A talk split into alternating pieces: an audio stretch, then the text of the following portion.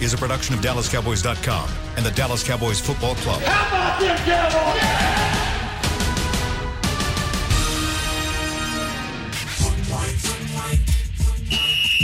Let's go, baby. Are you ready for a break? Uh, yes, Are you ready for a break? absolutely. Ready for a break? Yeah, and um, so much for that. It's time for The Break on DallasCowboys.com We were on a break. with Nick Eatman, David Helman, Ambar Garcia, and Derek Eagleton.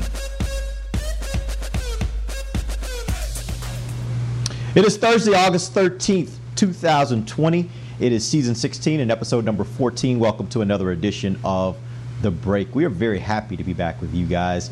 Starting up the 60th anniversary of the Dallas Cowboys. I'm here live at the Star. Nick, you're here live at the Star, but we're separated in different offices. Amber at our home studio, Dave at his home studio, and of course our producer Chris Beam helping us get everything going here. We appreciate you guys joining us. We got a lot to talk about today.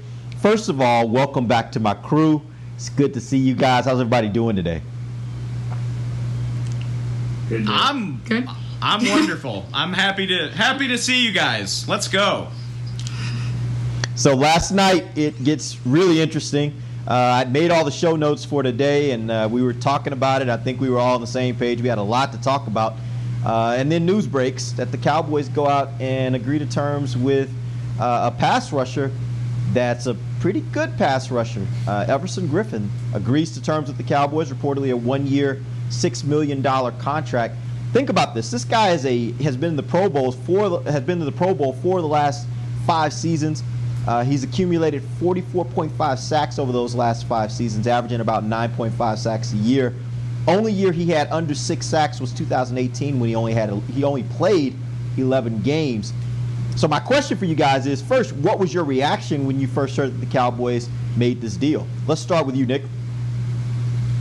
you know, it's like what else for, for one day? You know, I mean, we've had a lot a lot of news that day, and you know, it was a good capper to, to the entire day. Uh, I, I think it, it'll be a it'll be a good uh, addition, but you know, I, I don't look at it as it, it's going to put them over the top unless the defensive tackles are better. Because if the defensive tackles aren't better, then I don't think he's going to be much different than Robert Quinn, who got him to eight and eight. So it, it could be a good move, but I want to see if it's if he's going to be a huge upgrade from what they had last year. Amber. I think, I mean, uh, definitely surprising. When I saw that on my phone, I was like, what?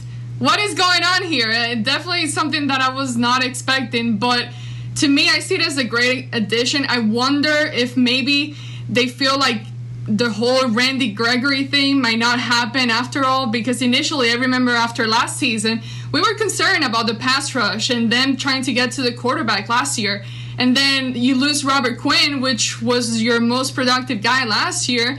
And this year, we were talking about Aldon Smith and Randy Gregory coming back and all that. You do get Aldon Smith, Smith back, but you still don't know what you got going on there with him yet. So it, it makes me think or wonder if maybe um, they're just kind of not seeing the whole Randy Gregory thing happening for this season. And I know a lot, a lot of fans are always asking about Randy Gregory. I don't know why so many fans like Randy Gregory so much, but they do. So I just think it's it's a great addition to just help the whole line. Helman. AG, I'm so glad you said that because it was such a perfect segue. Because my primary reaction is that we're still learning so much about what this team's going to do under Mike McCarthy. I know it's technically a front office signing. I don't care. This is a head coach thing, in my opinion, because under the old regime, we would have heard we like the guys we have.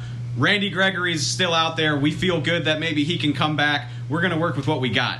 Mike McCarthy's like, what if we don't do that? What if we go get a talented, affordable veteran who can help the pass rush? It reminds me a lot of the center situation because if you go back to the draft, you think about McCarthy saying, yeah, I know we had Connor McGovern and we got Joe Looney, but what if we drafted Tyler Biadasz just to really make sure we address the situation? So this strikes me as Mike McCarthy saying, why don't we go ahead and turn over every stone that we can instead of just hoping that what we have is good enough? I love it. I love the approach. I love the fact that he's talented. Dude, yeah, he's got 76 career sacks or 75, excuse me. Love it all the way around. Not just because he's a good player, but the approach to just never stopping adding talented players. That's what good front offices should do. Love it. Can't say enough about it. So let's talk about where he fits. Um, you look at a guy like him, and obviously with his resume, he's a starting caliber player. Does he immediately step right in and become the starter opposite uh, Demarcus Lawrence, in your opinion? Is that for me? It's for any one of you guys who want to jump in. I mean, he he hasn't had an off season, but the good thing is that nobody's really had an off season. So, you know, he's an enough. He's a ten year veteran. I assume he's been taking care of himself. I assume you know he'll pass his physicals and all that. So, I doubt he'll be that far behind. And yeah, I mean. You know, Tyrone Crawford's going to be part of that, Aldon Smith as well. But yeah, I mean, my expectation is that he can handle a starting caliber role for sure. Nick, let's talk a little bit about what you mentioned a few minutes ago when, you when you first talked about it. Uh, and you mentioned the fact that you don't think this is necessarily um, a game changing type move for the Cowboys unless the defensive tackles are better. Talk a little bit more about that and talk about it in the context of the defensive tackles that they've picked up this offseason and what you think you can expect from them and then what it means for this defensive end uh, signing.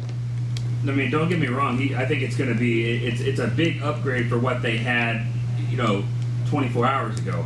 But uh, my, my point is, is we've seen this defense not with the same coaches, but we've seen this defense with with personnel that that Robert uh, Quinn came in here and he got 11 and a half sacks. Now I was surprised by that. I know Dave was. Derek, you argued with this. You thought he was going to be a top notch. I don't think you thought he was going to go 11 and a half, or 11 sacks, but either way, he, he was really, really good. And I think Griffen is probably. I don't think the expectations would be that high. So all I'm saying is, is it, it, unless the defensive tackles are way better, that changes the whole dynamic. Now, now you're, you're working with something here. But you know, to me, he- he's going to be kind of what Quinn was and what D Law was. I don't know if that changes a whole lot, but I think McCoy and Poe will change that. Yeah, I actually think it's really interesting there because I think if you look at the production of what Gerald McCoy particularly has been throughout his career as a pass rushing defensive tackle, I think he's a guy that's gotten a good amount of production. You know, when you're talking about five or six sacks uh, for a defensive tackle, that's significant. Um, and I and I think that that that I think he will be more more disruptive. I think uh, they will require uh, teams to, to pay a little bit more attention in the middle.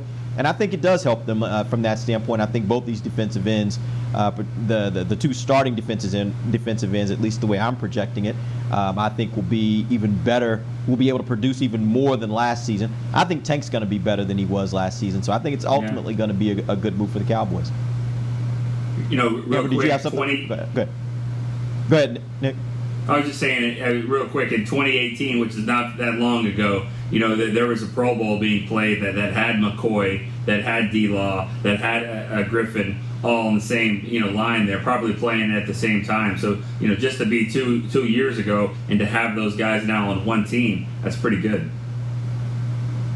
Talk to me about what this means for the other defensive ends, particularly Crawford, Aldon Smith. How do you think this affects them, if at all? Uh, we'll start with you, Amber.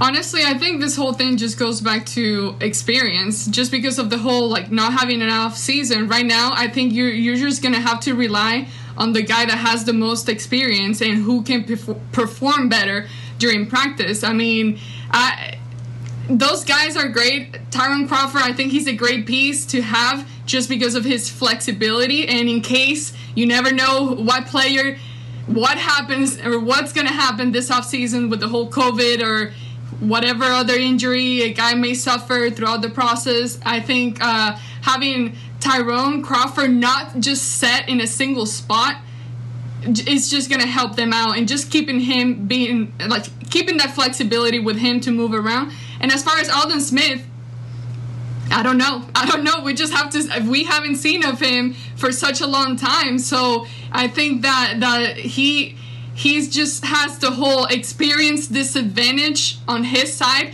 But you just never know how players are gonna perform at the moment of everyone getting back on the field. Dave, what are your expectations of Aldon Smith? I mean, he is a guy that, um, and I put I put uh, him in, in a category of a guy that that required very little from the standpoint of risk for the Cowboys, but at the same time, the potential upside for the Cowboys, I think, is huge, especially if he can get back to, and this is the part that's a little risky, he can get back to what he was before he uh, his his career was cut short. Uh, I think back in 2015 was the last time he played, maybe. So, um, what, what are your thoughts on Aldon Smith and what you think your expectations are for him? I guess at least from a standpoint of not only play, but but where they can use him and how quickly they can use him. That's honestly for me. That's part of the beauty of this Griffen signing. I mean, yeah, and it's it's totally fair to be excited about Aldon Smith's upside, and the same thing kind of goes for Tyrone Crawford. Not you know he was never an Aldon Smith type of talent, but both of those guys, you feel good about what they can do. The question was always, can you lean on them? Can you expect Tyrone to stay healthy after two hip surgeries? Can you expect Aldon Smith to get back to that level? With Everson Griffen in the mix, you don't have to count on that as much. So they can, you know, whatever they can provide you is great. And this honestly makes Aldon Smith that much more exciting because if it's me, I'm putting him on the field in obvious pass rush situations. I would have a nickel pass rush package where he's on the field at the same time as Griffen and De- Demarcus Lawrence. You know, Mike Nolan hasn't asked me for my opinion, but that's something that I would consider. Um, put that guy in on second and third and long and let him go to work and you don't have to worry about him holding up against 60 to 70% of the snaps. So this should help him do what he does best, which is get after the quarterback in passing situations. So in a way, I think adding Griffen, you know, makes me even more excited about Aldon Smith because I'm not asking him to do as much. Yeah, Nick, I, I uh, I'll take that a little different direction. Uh, some of the I know you and I have had some conversations uh, about some of the younger defensive ends on this team, particularly guys like Jelks Jackson. I think Jelks was one of your guys that was a pet cat for you last year during training camp that you kind of liked. Um, obviously, Armstrong played quite a bit last year, and then the Cowboys draft uh, Anae. So when you look at those kinds of guys, how much does a signing like this affect those guys? Because again, we're talking about a roster where you may keep yeah. at the most five pass rushers, and that fifth one probably is going to be a guy that does both, and, and someone like Crawford, right? So maybe two of these guys at the most can actually make this team. How does it affect those guys, and where do you think that all shakes out? Well, I, I think it's it, it, affects them a lot. I mean, yeah, those guys were pet cats because they had to be better than Taco. They had to be better than Dorance Armstrong. You know, you, you thought that they had a chance to, to play a little bit more. And now, if you're trying to figure out how Tyrone Crawford and Aldon Smith get on the field, yeah, it's going to be tough for a guy like Jelks, uh, who has never played a snap, Joe Jackson, who's played about 50 snaps. Um, so yeah, I, to me, I think it, comes down to who was the most disciplined this year in the off season, and who has helped themselves the most in the weight room. You know, who comes back in, in the best uh, shape, whether it be Jackson or Jelks or Armstrong. You know, somebody. There's really only one spot there, and who takes it. Now, this question is going to be for everybody. I want everybody to chime in on this. I think uh, the common uh, thought right now by most people that observe the Cowboys is that this offense um, is on a different level than the defense. That the Cowboys' success this year will be driven by how successful the offense can be. Um, how much do you think this signing, um, in in I don't know, in whatever terms you want to put it in, whether you're being optimistic or pessimistic, how much do you think this signing um, makes the defense a little closer to being able to pull its own weight um, and really complement what this offense may be able to do, especially if it's the high powered offense that we expect it to be. Let's start with you, Amber. I think it's a it's a I mean we've said it it's a great addition and obviously that that's just a plus. That's something else to to have in there and someone with experience. But the thing is to me we talk so much about the offense because we we've seen the offense. We I think we have a clearer clearer better picture of what this offense is going to look like. I mean, they have the addition of CeeDee Lamb and other guys in there, but we have overall just a, a better vision of what that whole offense is going to look like as opposed to the defense. There are so many little different parts that we just don't feel 100% uh, sure about. For example, the whole secondary, we're still trying to figure out what's going to happen at the cornerback position, what's going to happen at safety. I mean, the linebacker group is still essentially the same one as last year, but there's still question marks around it. And we just talked about the whole defensive line. There are new elements in there that, yeah, they're exciting and it's going to be exciting to watch, but we just haven't seen it yet. So I think that it, it's a great addition for sure. It's going to elevate the the defense one way or another. But at the end of the day, we just can't have a full clear picture of what that's really gonna look like just yet. Dave. Yeah, I'll, you know, sorry, Nick, but I'm going to steal your talking point a little bit. But, I mean, they had Robert Quinn last year, and they were bad. Um, so, you know, adding Everson Griffen is not a cure all by any means. I think if they're going to be better, if they're going to be good, it's going to be because of the coaching. Uh, you know, Mike Nolan, Jim Tomsula having another Pro Bowler to work with is exciting. Um, but you know they had they had just as much, if not more, talent last year, and they were mediocre or worse. So it's not so much about the players, in my opinion. I think it's it's on the defensive coaches to take this talent and do something with it because the talent was there last year. Yeah, and and I mean you're right. The talent was there at defensive end. I think I think what my point is that you know I never really agreed. Of course, I don't like to to you know discredit Marinelli because I mean he, he's he was a great football coach, but I just to me, when everybody's going up to the quarterback, every single guy, then that's going to expose you to, to draws. It's going to expose you to, to guys because he wants these rushmen. Well, these guys aren't very big. And so they get locked on by a guard or center, and then no one's at the quarterback. So I think that the way that they've changed it, they got these big guys up front, they got talented guys in the middle, uh, and, you know, I just think it'll help everybody on, on the outside. So, But Derek, to answer your question, I, I think the offense is still – I mean, a great offense will give you a great defense. 1992, Cowboys had the best defense in the NFL, and it was because of Emmitt Smith, Troy Aikman, Michael Irvin, and having fourth quarter leads. Now, Charles Haley helped, but if you have a great offense that can score points and give you leads, it'll make your defense better.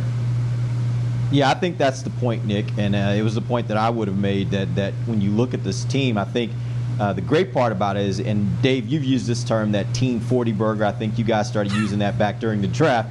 But yeah. the fact of the matter is that if this offense really can live up to that kind of potential where they are putting up tons of points every week and they're consistent, and, and, and we saw it last year in spurts, we just didn't see it consistently enough. But if they consistently are putting up big points, now I think what, what they've done with this signing is they've actually created a defense that's very complementary to a high powered offense. You give them a lead, and then you say, go get the quarterback and now they got horses that can go get the quarterback, right?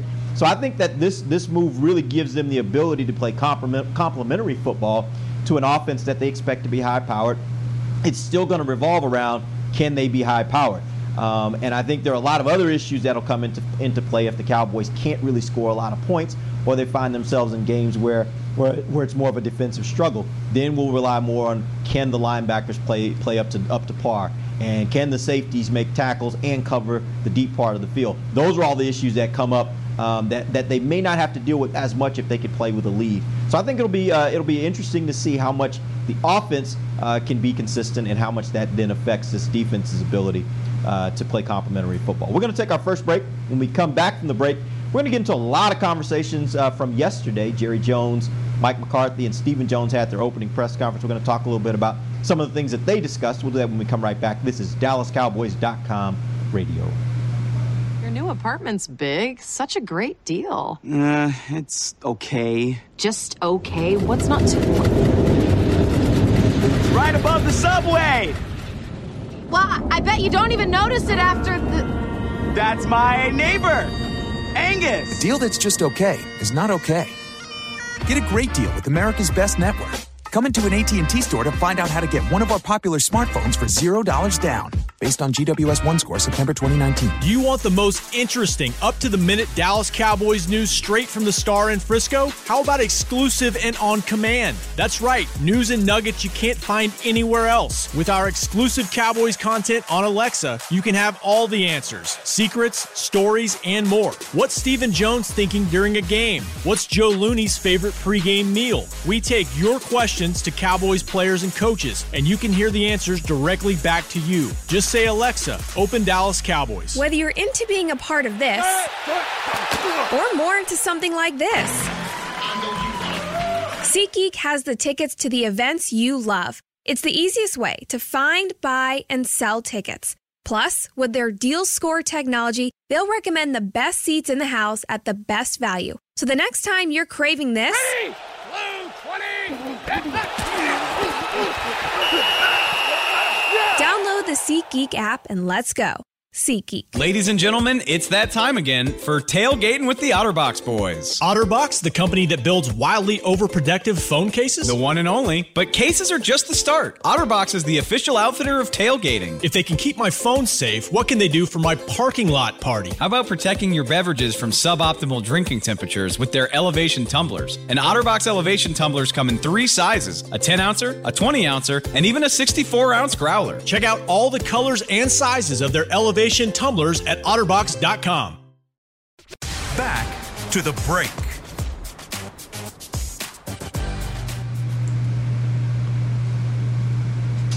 Get your training camp coverage with the 2020 Dallas Cowboys Star Magazine Training Camp Preview. The preview includes an inside look at scouting reports, position battles, final roster projections, and more. Get your copy today for only $4.95 at dallascowboys.com slash star. Welcome back to the break. We are uh, here live. I'm live at the Star. Nick's live here at the Star. Not in the SWBC Mortgage Studios, although I do think we'll probably get back in there. Hopefully, at some point in the future. We'll see when that actually happens. Maybe I'll go down there next show. Uh, but we are uh, very happy to be back with you guys. Uh, let's talk a little bit about what happened yesterday. The Cowboys have their opening training camp opening press conference uh, where Jerry Jones and Mike McCarthy and Stephen Jones addressed the media. Um, and where I want to start is, is where I think everybody was expecting this whole thing to start. Um, there's been a lot that's been going on in our country over the last several months. Obviously, everything with regards to COVID, but also a lot of things around social justice. And and there was kind of this this uh, this waiting, I guess, from the standpoint of the media and fans uh, to hear from from Jerry Jones with regards to the topic, and specifically with regards uh, to players kneeling during the national anthem. And and yesterday, the first question in the press conference dealt with that, and so we had an opportunity for the first time to hear from Jerry on the subject. So my question for you guys is, what were your thoughts after hearing his statement? Uh, what did you take from the statement that he made about players uh, potentially kneeling this year uh, as the season as the games begin? We'll start with you, Nick. Well, you know, I, I thought they, it was clear that they, you know he, he had you know the word uh, in mind that uh, with grace. I mean, that was what that's what he said. He said it a dozen times, I think, in his in those answers. And so, what does that really mean? I mean, I, I I'm not sure, but but it, it sounds like he's going to be more you know lenient towards things that you know that, that might have happened a couple years ago, three years ago. Uh, you know, he, he said that was then and this is now, and I thought that was the, probably the most important part of all that. Uh, so whatever you know he had said and and his stance was, you know, I think now that he, he's going to be more understanding of that. But without talking to the team and players and having those conversations yet, he left it kind of vague still. But it does sound like, you know, he said he's going to be graceful in, in things that pop up and trying to understand what players feel like and, and you know, get their perspective back and forth and, and hoping that the fans can understand that as well. So, Dave. I want to start off by addressing the person that's listening or watching this who's I guarantee you you're sitting there saying nobody cares about this, talk about football, nobody cares. It's not true because my email inbox is absolutely full of people that have something to say about this. People care a lot, even still, even after the summer that we've had, even though this is three years old at this point, people feel some type of way on both sides of this issue. And my main reaction is I hope the Cowboys don't make the mistake of thinking that nobody really cares. Uh, because and you know, I thought what Jerry said was very smart. He walked the line very well. Dak Prescott did the same thing. Mike McCarthy did it a week ago. Where the thing that concerns me is it's nice to say that you're going to have these conversations, you're going to have grace, you're going to think of the right way to do it and they've got the benefit of time. They've got a month until the season starts. But when the season starts and the national anthem plays, people are watching, paying attention, they care. There are people that don't want you to kneel, there are people that want you to kneel. People want you to come up with some sort of different way to say something, whatever. But people are going to be paying attention, so I hope they're smart enough to actually follow through with this. Because if they don't, if this is all just lip service, they're going to be in for a rough time when the season starts and things actually start happening. Whether that's fans, the president of the United States is going to have something to say about this at some point. So I really, really hope that they follow through on this and have some honest to God conversations, or they're going to be in for a rough time when the season starts. Amber. Yeah, I, I agree with everything that Dave said, and I am one of those people that, you know, when when we didn't hear anything out in public, you know, to the media of Jerry Jones kind of speaking about the issue, I was one of those people that it, it bothered me, and I'll be honest, it did bother me because you you you want or you expect that the people that you're surrounded with are people that kind of believe or have your same beliefs. And I, I, was just waiting for it. So when I heard his answer, it, it was it, it, I liked his answer.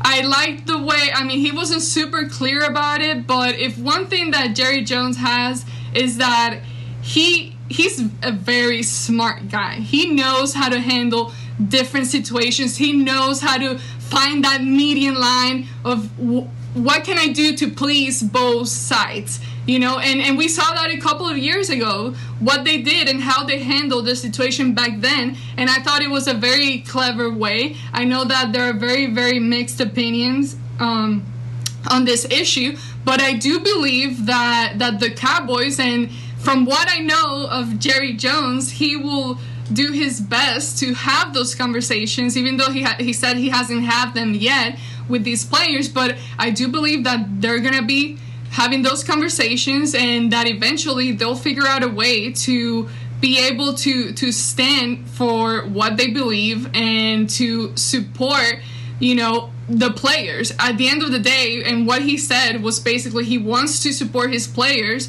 and and what they feel. You know you this is a time to listen sit back and listen let other voices be heard. So if anything uh, jerry jones is a it, it's a, an expert at, at finding that right balance in between to kind of try to please everyone. Yeah, this is a this is a really interesting topic, and I don't I don't know that that yesterday really cleared up anything from the standpoint of giving any definitives because Jerry wasn't definitive on exactly how he's going to handle this. Uh, he did say obviously he's going to have the conversations, and I think at the end of the day, uh, we will see, as Dave said, we will see uh, on that first weekend of games when the national anthem is played and you see players across the league, um, you know, kneeling, we will see how teams respond to that. We'll see how the NFL responds to that. We'll see how Jerry responds to that. Um, and then based upon that, then I think we will all be able to have a, a, much clearer idea of, of where we think things stand and be able to give a, a clearer idea on what we think that means. Let's go ahead and move on. uh, Mike, go ahead, Nick. Well, I was just saying, you know, what, what, um, haven't we already seen this a little bit with the other leagues? I mean, like when you said uh, see how people respond. I mean, is it are people going to respond like you know publicly, like you know, oh I hate that the NBA teams are doing that. I mean, I haven't seen a lot of public backlash of that. Well, I mean, no, you know how it goes. We, we know exactly who would. It's out there. Who would and there I, there's certainly some criticism that's happening. Uh, but but to be honest with you, I do think, and this is my personal belief, and sometimes you, you kind of have to be careful because. I, you know, my sphere of people may be very different than your sphere of people or anyone else's sphere mm-hmm. of people, right? And uh, but in, in my sphere, like I haven't heard any negativity other than some national negativity that's more, you know, political based, right? right. Um, and, and certainly from the standpoint of, of, of looking at ratings, doesn't seem like the NBA is hurting from from all the the, the different um, um, acts that they've had over the last month uh, that have have uh, brought attention to you know social injustice. So it, I don't I don't know that there is there's a ton of it out there, but there certainly is, and I think that's the nature yeah. of our country. And by the way, that's the way our country is supposed to work. We're not supposed to all think the same things. And we should have a right to be able to get out there and speak our minds and be able to talk about the things that are important to us and why it matters to us. So I'm okay with the idea that there are multiple views on this. Um, and I expect that if, if that happens with the NFL, there will be multiple, multiple views on that as well. Um, let's go ahead and move forward to Mike McCarthy and his comment uh, that he made he said basically they're trying to create this Oxnard-like environment here at the Star, and I do think the the, the Star is really uniquely situated for uh, a situation like this. Obviously, you've got the Omni Hotel right here on on site. You've got indoor facility, you got outdoor facility, you got uh, really great accommodations that have a lot of space uh, for for the team to kind of space out and do the things that they need to do. That all being said, Um, with with what they've kind of established here in the way of a bubble, and Nick, you've been really close to this because you have a little more access than some of uh, the rest of our team uh, because you've kind of been a part of the kind of the tiering system. But that all being said, um, what do you think of, of kind of what they've been able to create here, specifically now with the virtual bubble, I guess, that the players are creating with the Omni and not necessarily going home every night, but staying at the Omni? You know, how close is that to what they would have been able to do in a situation like in Oxnard? Uh, I, I, think you know they're they're doing the, the best that they can, obviously, and and uh, yeah, I mean, other than w- when practice starts, you know, Friday or t- tomorrow, and you go out there and, and you, will feel that it's not Oxnard. I mean, we know that, but everything else, yeah, I think I think they are doing that. You know, there, there's there's a hotel, it's right there. You can walk over and do it. I mean, aside from you know getting a giant Q-tip up your nose every day. There's not going to be a lot of you know changes, masks and distancing and all that. But but yeah, you, are right. They they have tried to establish this the best that they can. Now again, it's optional for players to stay at the Omni, um, and it's not like an OTA where it's like we need you at practice. It's optional. This is this is different. Everybody's got unique situations at home and all that. So, but I, it does sound like there's there's quite a few players, that uh, being one of them, that are that are going to be up here at the uh, Omni. Yeah, Dak said yesterday that it, he would guess uh, anywhere around 90% of the players are going to be staying here at the Omni, which is a great thing for them. And I, will take it to that next uh, to the next question. Dak actually said that he thinks the healthiest team wins this season. Uh, with that being said, Dave, I, I would like to hear from you. Like, do you think that there is a, or what is the likelihood that you think the Cowboys continue with the bubble uh, going into the season, knowing that there is a belief that the healthiest team ultimately has the best shot to win this year, win it all this year.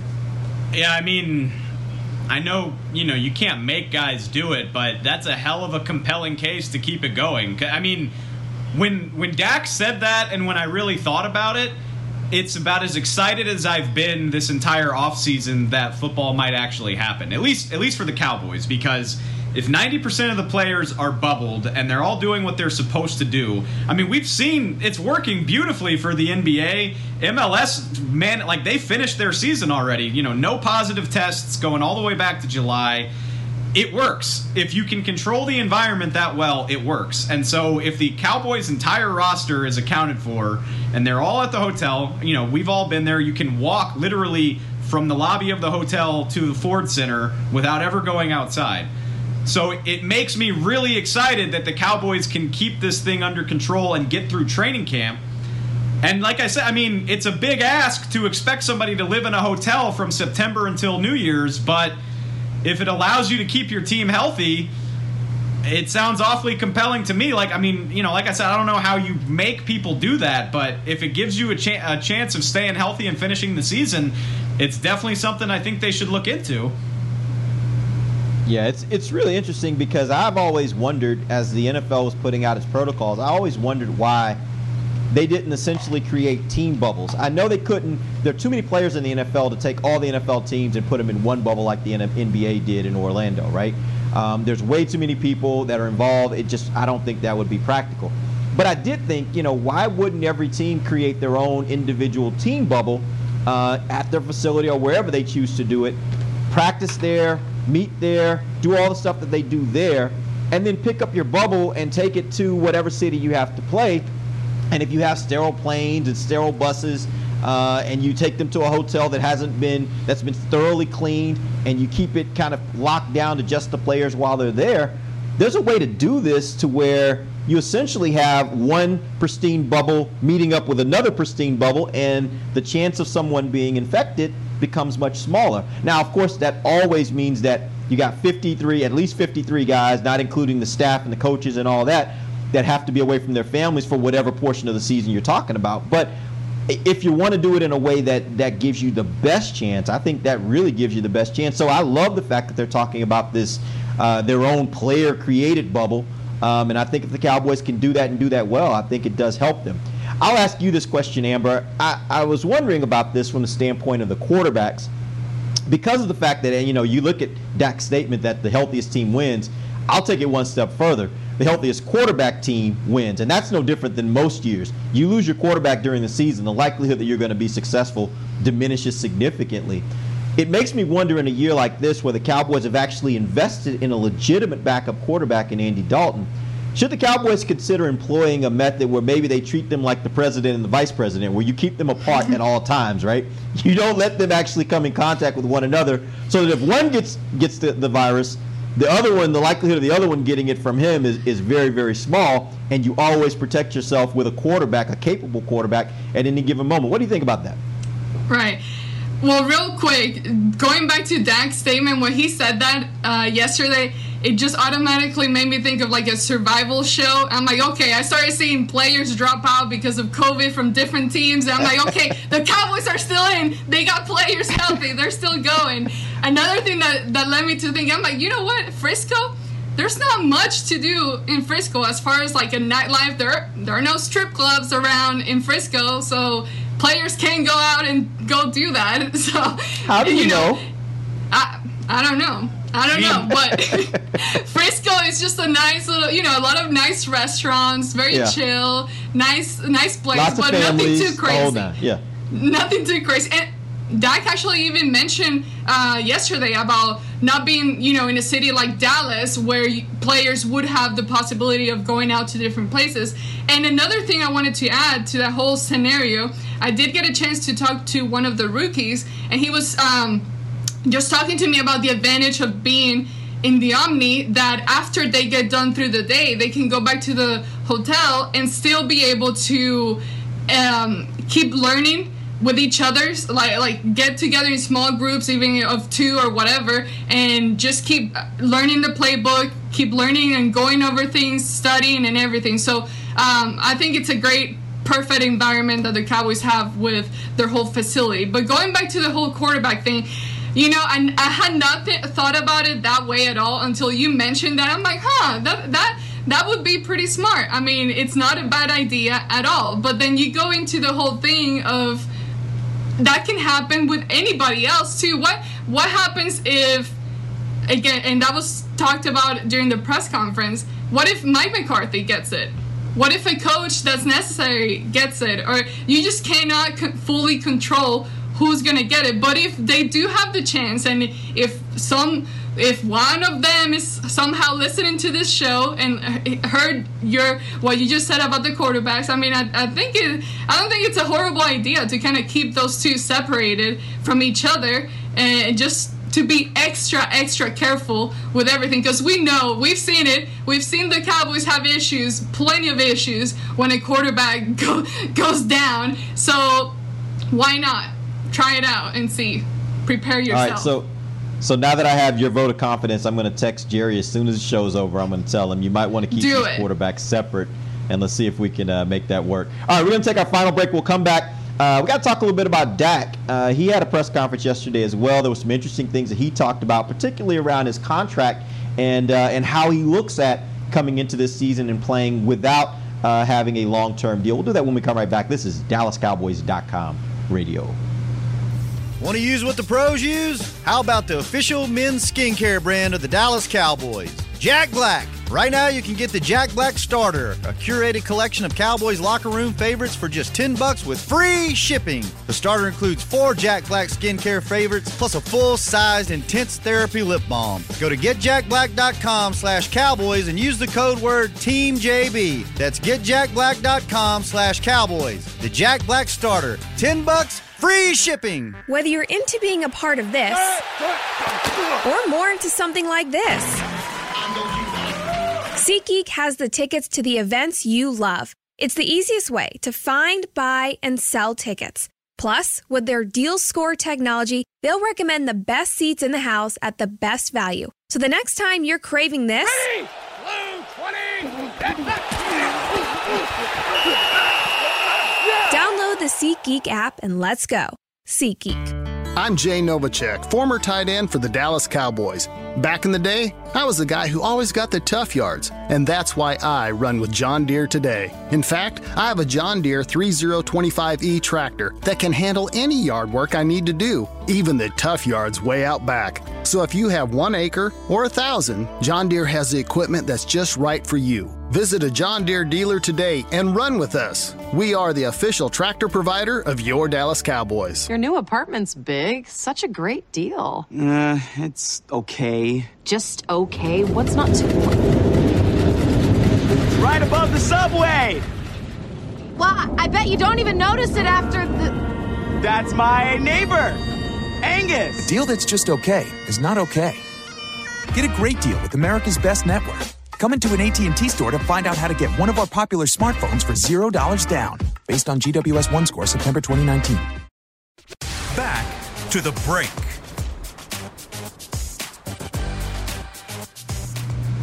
Welcome back to the break. We are. I am live at the uh, SWBC Mortgage Studios at the Star. Not in the studio, but I went down there this morning.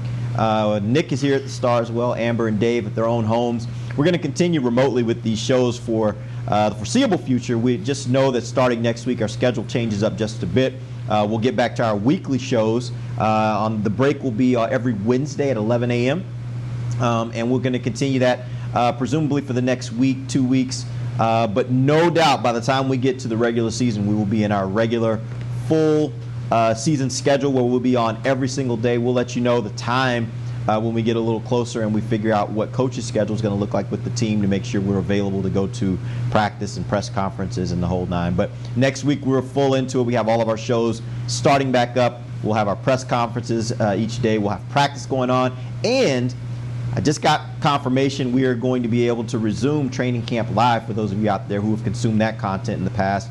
Um, about three times a week, we will be able to bring you guys some uh, sights and sounds from practice, and we'll have our writers uh, talking you through some of the different drills and some of the players and how they're performing on the field during practice. Uh, so that will be really, really exciting as well. Um, let's get into Dak Prescott. And I want to talk a little bit about all, some of the things he talked about yesterday, but I want to start the conversation first, just getting your overall opinions of Dak, because I walked away from that press conference just, it's not that I'm not impressed with him normally, but you watch him in a press conference like that and the way he commanded the room and the, the way he made the, the, the, the types of answers he gave, where it seemed like he was being transparent, but at the same time uh, controlled in what he said. Um, and just I just walked away from it so impressed with Dak Prescott. What were your initial thoughts, just kind of watching him up there and some of the things he said, maybe even something that really stood out to you about what he said? Let's start with you, Nick. Well, I think when it's probably third and 12 and four receivers and a tight end come to the huddle and start talking all at once, and he, he does a pretty good job of being like one at a time because that's what happened the entire press Right. conference was everybody going at once there. So he did a good job of feeling that. He's probably had a lot of practice, especially when Dez was here to, to do that. Um, I, I thought, yeah, I thought he did a nice job. He really did. I thought he did a good job of, of, of you know handling everything. Um, I will say this: you give somebody you know four months off to, to not talk about anything, they're they're probably you're going to be pretty you know um, ready for it. But he, he does a good job. But he's always been great in those press conferences, and, and yesterday was no exception. Amber. I thought that in all his answers, I, I felt him so genuine. You know, sometimes when we we listen to him throughout the season in the locker room, I mean, he he's he's always been a great speaker and can speak in front of everyone. But yesterday, I I got a sense of more like Dak. Of, of genuine and Dak in there and, and getting a good feel of, of what were some of his thoughts and emotions. And one of the things that I, I'm, I mean, we'll have to figure out what happens uh, in the future next year with the whole contract issue and what happens with the economics of the NFL. But just overall, listening to both sides, Stephen, Jerry, Mike McCarthy, and then Dak, it seems like that they seem good to go. Like it, it doesn't seem like there's any hard feelings or anything, or at least they're not showing that. So you always want to keep a good relationship uh, at your workplace and and be able to have everyone get along. So I think that that that made me feel better and happier to listen from both sides, just to make sure that they're both kind of somewhat on the same page. They might not be on the same page just yet, but on the same book at least. Dave. I think everybody knows at this point that I'm a Dak homer, but I don't care, man. I I felt like To that whole time, but that's my quarterback. That that's how I felt. Uh, it was yeah, it was freaking awesome. I mean, the guy stepped from eloquently talking about police reform and you know trying to get people pardoned on death row to talking about taking accountability and staying safe during covid talking about his contract talking about the coaching staff the way the communication has improved with mike mccarthy and kellen moore it, it I mean, he's always been an impressive speaker, but it was it was extra impressive given the circumstances. And I mean, yeah, Nick's totally right. He did it on a cluster F of a conference call too. It wasn't like a normal thing at his locker where he can look people in the eye. He's doing all of this remotely without even being able to tell who's talking to him. Um, I, I just I think Dak's the man. Everybody knows that's what I think. And yesterday just uh, gave. I mean, I don't know how you could be a Cowboy fan, and you don't have to love his play if you don't want to. But I don't know how you could be a Cowboy fan and not be happy that he represents your franchise. He's just he's awesome. Yeah, Jerry. Uh, one of the things that was interesting to me was both, uh, and and this is not surprising, Jerry being optimistic, but it was it was interesting to me to hear both Jerry and Dak be optimistic that a deal would get done next year. Um, it one of the things that struck stood out to me was Dak saying that he believes that the nature of some of the conversations at the last minute uh, before the deadline uh, hit uh, between Stephen Jones and his his agent Todd France makes him believe that maybe they even have a better understanding of each other uh, that will work in their favor of being able to get a long-term deal done. All that being said, it sounds right like right now everybody feels optimistic that something will get done. By the way, we've been hearing that for the last couple of years. Well, see, this is what got? I don't. Ahead, Sorry, ahead, this is what I don't understand because when I heard that, I mean, if you had those conversations the day of, and you're like, okay, now I get you, you get me, then why didn't it get done that day? Well, I, I I- don't get it. It does sound to me like, and this is this is one of those challenges of, you know, though everybody always talks about the Cowboys having the philosophy that deals that that deadlines make deals. Well, one of the issues with deadlines making deals is sometimes everybody's waiting too close to the deadline, so that when you actually start to talk, you actually literally run out of time in trying to finalize a deal, right? You And- remember the and so- Packers game? Sorry, Yeah. but th- this is the Packers game where you just sit there the whole game and don't do anything until the fourth quarter, and then you start throwing the ball around, and everybody's like, "Well, man, why didn't they do this earlier?" And they're like, "Well, maybe if they did, they would have won the game." I mean, it's it's kind of the same thing. I think Dave's clapping, and she's right. I mean, if, if, if you made progress in the last hour, why didn't you start maybe two weeks earlier, maybe a month earlier, maybe two years earlier. I, you know, I mean, I'm sure there's more to it than that. And Jared makes a good point about, you know, COVID had affected a lot of these because there's a lot of those guys that did not get deals. Uh, other than the Chiefs, I think, um, with franchise players. I think Still- Derrick Henry maybe maybe two. Oh yeah, Henry got Or a a deal. couple. That's right. But you know, I, I I just think that you know, I it just it just does it's unsettling to hear, man, we made good progress at the end when you've had two years. Right. If I mean, if the Cowboys are confident that a deal is going to get done, then what on earth are they doing? Like that's really that's what it comes down to because the only re- the only way it makes sense to not have a deal done is if you're comfortable moving on. Because guess what? You, I mean, you don't want to give up the negotiation and pay him too much. You've already done that. It has already happened. The tag is going to go up to 38, regardless of what happens with the salary cap. You are already committing to paying him 38 million a year because you have to tag him if you don't get a deal done. So the price tag is now 38 million dollars. It's it's gone up already. Without him playing another down, it's gone up. So if they're confident that they're going to re-sign him, then I don't understand the strategy. They should have just I mean, sorry you have to lose the negotiation, but they should have just done it. It doesn't make sense otherwise. Well, Jerry did mention that you know the complications of doing a deal like this in the midst of a pandemic um, makes it a little bit tougher and gives you some different dynamics that you really don't know, right? For example, let's assume for a second, and these are all assumptions, but let's assume for a second that something happens where the NFL can't play the whole season this year. Well, that means it affects revenues, which means that going into next year, revenues are down, and then you're working with maybe a much smaller salary cap, and that can be affected by the amount of money that then you would have to pay. Maybe there are other things that, that are unforeseen right now that will be um, that will be things that are that, that affect how you do the business of football based upon the fact that we're in in, in these tough situations financially as a country because of COVID. So maybe that's a part of it. Who knows? I'm just saying I think there may be more, and it may be a little more complex than just simply the number of years and the total amount of money.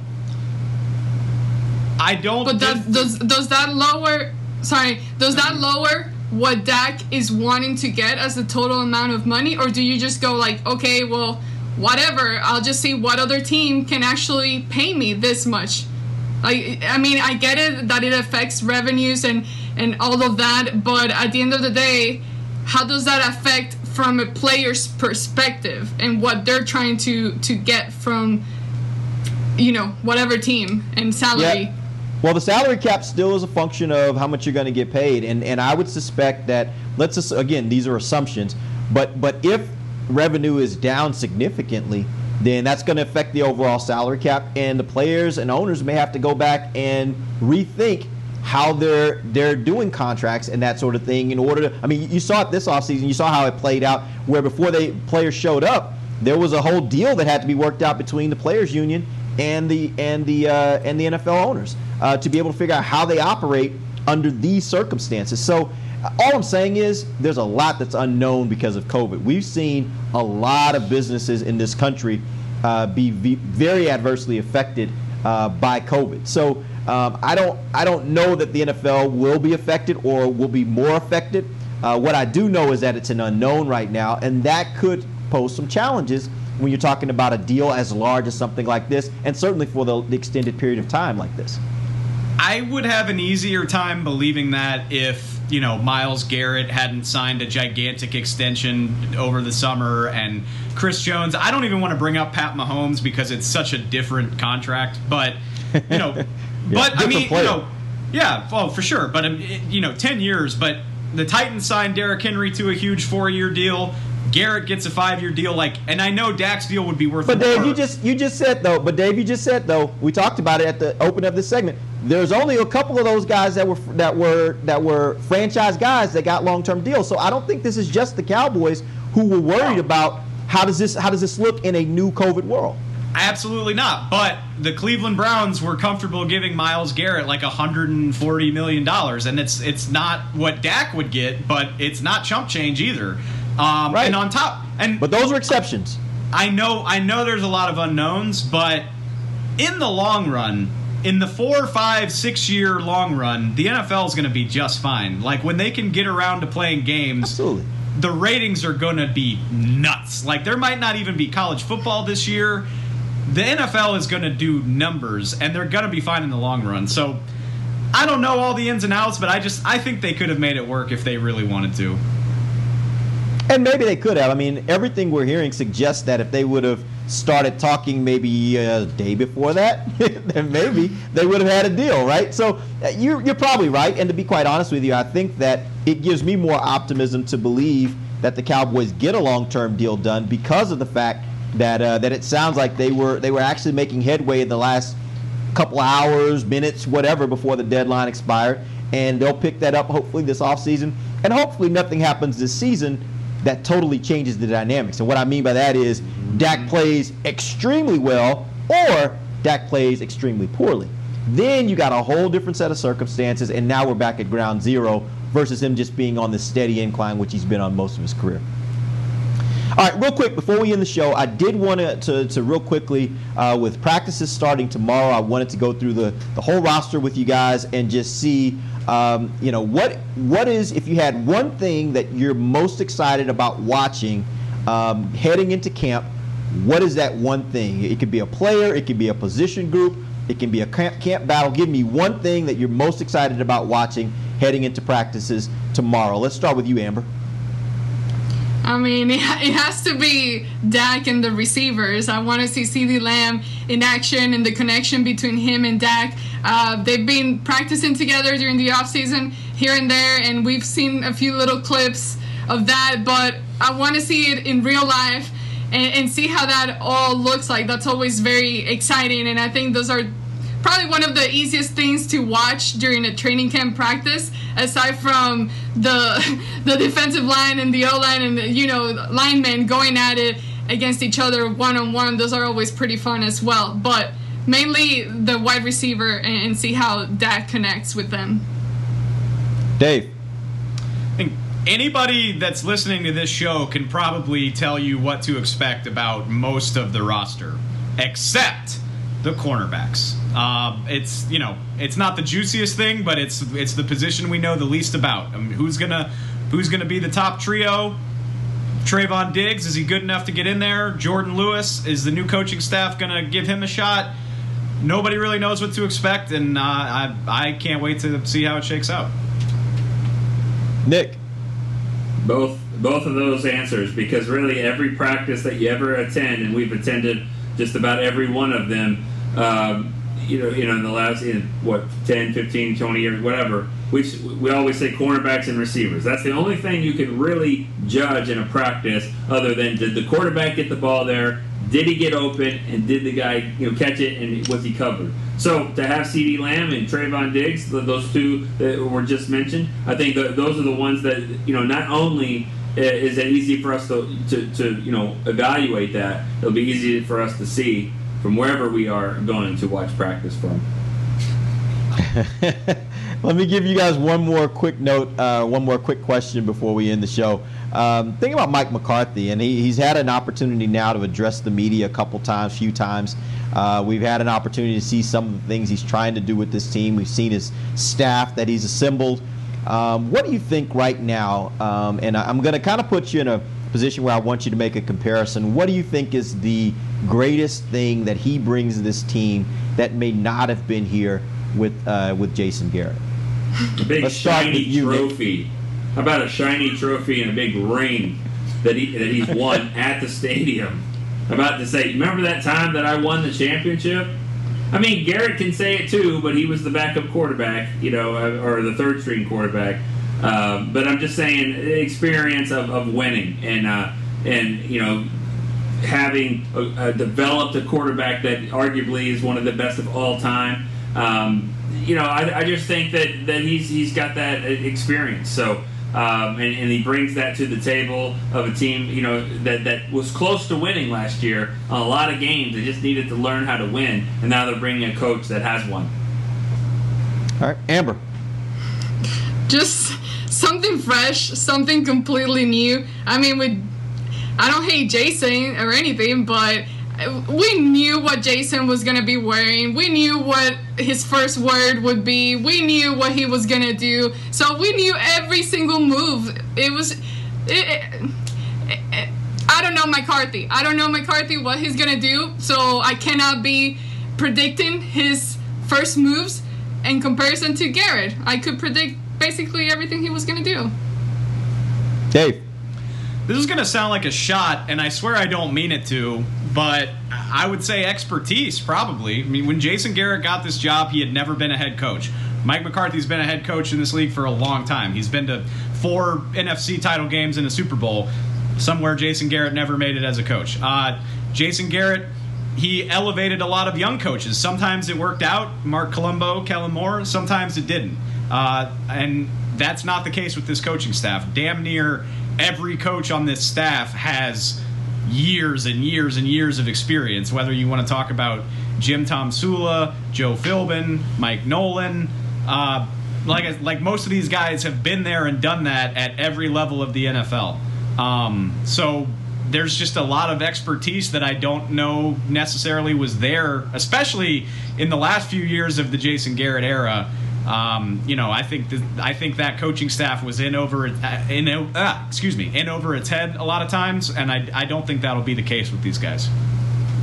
Yeah, I thought it was very interesting that Dak yesterday, when asked a similar question, talked about the authenticity of uh, of Mike McCarthy and how he presents himself to the team, and I thought that was really interesting because, I mean, and that's probably been one of the biggest knocks uh, publicly on Jason Garrett when he was here was that you know fans certainly saw him as a robot and didn't see him as as real, didn't see him as authentic, and uh, and so it was interesting to hear Dak say that's one of the things that stood out to him about Mike McCarthy, and so we'll see how it all turns out. We've seen uh, those of us that have been around here for a long time. We've seen a lot of different coaches come through the door, and you know you just never know. You never know how. Uh, they're going to resonate with the, the team, and you never know long term the amount of success that they'll be able to generate. But let's let's be clear too. When you listen to McCarthy, you know it's not like Bill Parcells' press conferences, you know, 15 years ago, There's coach speak involved. There's a reason why they're guarded. Jason Garrett would would talk for 10 minutes and not give you an answer. Guess what? McCarthy does the same thing. You know, when he was asked about Chido moving to safety, I mean, that answer was just like he was sidestepping and dancing around it. That's what coaches do, you know, and uh, they they don't want to give up more than, than they should right now. And so, you know, I, I he's he's more interesting, and, and Dave and I have been able to be in a couple spots already with McCarthy, and he, he's he's really cool. Um, but when he's when he's on the mic there, I don't know if there's a huge difference there, which is fine. Yeah. I, I mean, at the like, football coaches are going to be football coaches, just like you said. But right. Mike McCarthy at least kind of acts like a person. Um, it's just it's not so ri- ridiculously robotic as it used to be. Which, yeah, I mean, the answers are basically the same, but it's it's a little more refreshing to feel like you're talking to a human being. He doesn't do the smile. Dave, are you saying that if you run into McCarthy at the airport going to the Senior Bowl, it won't be really, really awkward? Well, that depends on if I mean, did he just get fired? Because it would probably be awkward in that situation. But That's uh, going to be awkward. I guarantee that you- that might have been one of the most awkward situations. Dave, Dave walking over to talk to Jason Garrett in this blue shirt, but it didn't have a star on it this time, and it was was, rough. weird. And, I guarantee you, if we run into Mike McCarthy in the airport bar, he probably won't say "How we doing, guys." I feel confident. I feel confident about that. All right, guys, that's it. We appreciate you guys joining us. We're back next Wednesday, 11 a.m. for another episode of The Break. Till then, for Nick Eatman, Dave Helman, Amber Garcia, I am Derek Eagles, and this has been The Break live on DallasCowboys.com radio. This has been a production of DallasCowboys.com and the Dallas Cowboys Football Club. How about this, Cowboys?